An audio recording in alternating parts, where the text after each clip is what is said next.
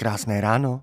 Dnes je 21. listopadu a číslem pro dnešní den je 1 643 584. Když se ve skle leskne whisky, tak má barman dobrý zisky. Tento prastarý ekonomický zákon došel nového naplnění nyní o víkendu, kdy se v Londýně vydražila láhev 97 let staré whisky, která byla po 60 letech ve starém sudu po sherry přelita do lahví v roce 1986. Výsledná cena byla 2,2 miliony liber za 3/4litrovou láhev. Kde se na britských ostrovech plných pint a uncí vzala už v roce 1986 metrická láhev, prameny neuvádějí. Ale Skotové byli vždycky téměř až hystericky alergičtí na tehdejší premiérku Tečlovou, tak jí to jistě udělali naschvál. Podle dnešního kurzu to dělá číslo pro dnešní den 1 643 584 korun za frťana. Tedy zhruba 3,25 milionu za panáka. Dnes už máme po 17. listopadu, tedy po revolučního panáka. Za komunistického, malinko většího panáka této whisky byste dnes zaplatili více než 4 miliony korun, pokud byste tedy dostali devizový příslib. Pro nového majitele to znamená otázku vpravdě hamletovskou. Pít či nepít?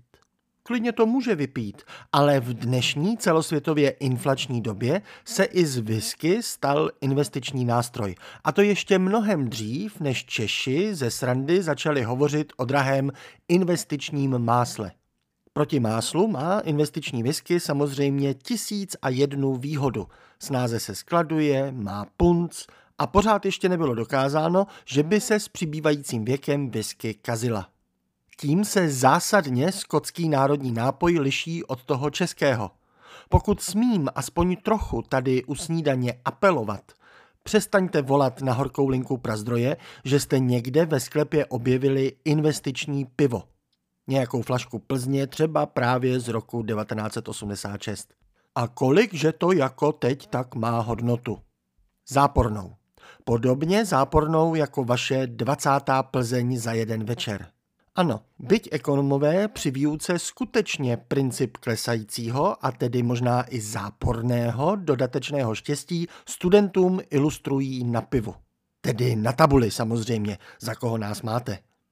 No a pokud přestanete svými dotazy na investiční pivo zahlcovat telefonní linky Prazdroje, bude to mít i dalekosáhlý hospodářský přínos.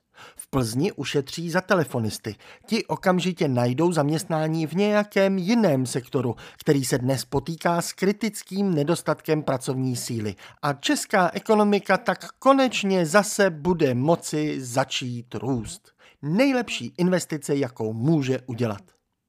Je tedy investiční whisky aspoň druhou nejlepší investicí? To je samozřejmě těžko říct. Výhoda stoletých whisk je, že už jich víc nikdo nevyrobí. Aspoň ne za našich životů. Másla se dá uvyrobit víc. To ostatně vidíme. Jeho cena už od loňského září zase klesá. Ale každá rostoucí hodnota je vedena právě tím nedostatkem. Zkuste třeba prodávat písek na Sahaře. A jestli ta věc jako taková má vůbec nějaké užití, to už může být vedlejší. Tu whisky si mohl klidně koupit nějaký abstinent. S tím, že ji za pár let se ziskem přeprodá. Obrazy jsou také kupovány do bezpečně střežených skladů, kde se na ně nikdo nekouká. K tomu všemu vede všeobecná inflace. Tím, že omezila vzácnost peněz, za které si věci kupujeme. Zase to stejné. Čím více je v systému peněz, tím méně jsou vzácné, tím menší mají hodnotu a tím méně si za peníze koupíme, tedy inflace. A tedy všeobecný útěk od peněz jako uchovatele hodnoty do jiných věcí, jejichž vzácnost se udržela. Třeba do skotských whisk. Ona ta vydražená whisky ani nemusí být nějak excelentní. Vlastně by ani být neměla, jinak by to byla nikoli investice, nýbrž prostě nejvyšší cena za nejvyšší kvalitu. Pivo prostě stojí víc než třeba bráník. Ne kvůli vzácnosti, ale prostě kvůli kvalitě. Kvkv, chcete-li. Čistě investiční je nákup něčeho kvůli vzácnosti. Zajímavou otázkou je, jestli tento úprk do někdy i divných vzácností nemůže být následkem úspěchu moderních technologií. Jak už dnes všechno dokážeme vyrobit levně a vzácností ubývá. Leda tak let do vesmíru si zatím nemůže dovolit úplně každý bohatec. Ale o tom radši někdy jindy. Nebudeme dráždit inflační žal národa investičního másla. Mohli bychom jej mít na hlavě. Tak raději na závěr upozorněme na skrytá nebezpečí investování do aukcí různých vzácností. Často se zapomíná na poplatek aukcionáři. V tomto případě Sotheby účtuje 24%.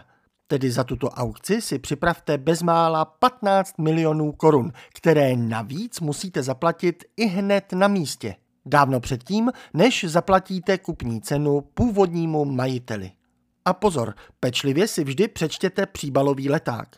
Při přípravě této aukce aukční síň poslala láhev do původní destilérky, aby jí tam odborně vyměnili špunt. Destilérka při té příležitosti odebrala mililitr whisky a půlnebí jednoho vybraného koštovače tuto kapičku okoštovalo a srovnalo s jiným vzorkem z roku 1926. Řeknete si, mililitr žádná míra. No, při této ceně to byla kapička za 82 000 korun. O to méně whisky pak zbylo na vás, případně na toho, komu ji někdy prodáte. Vám přeji, abyste si dnes mohli dopřát spoustu 80 000 kapiček zahálčivosti.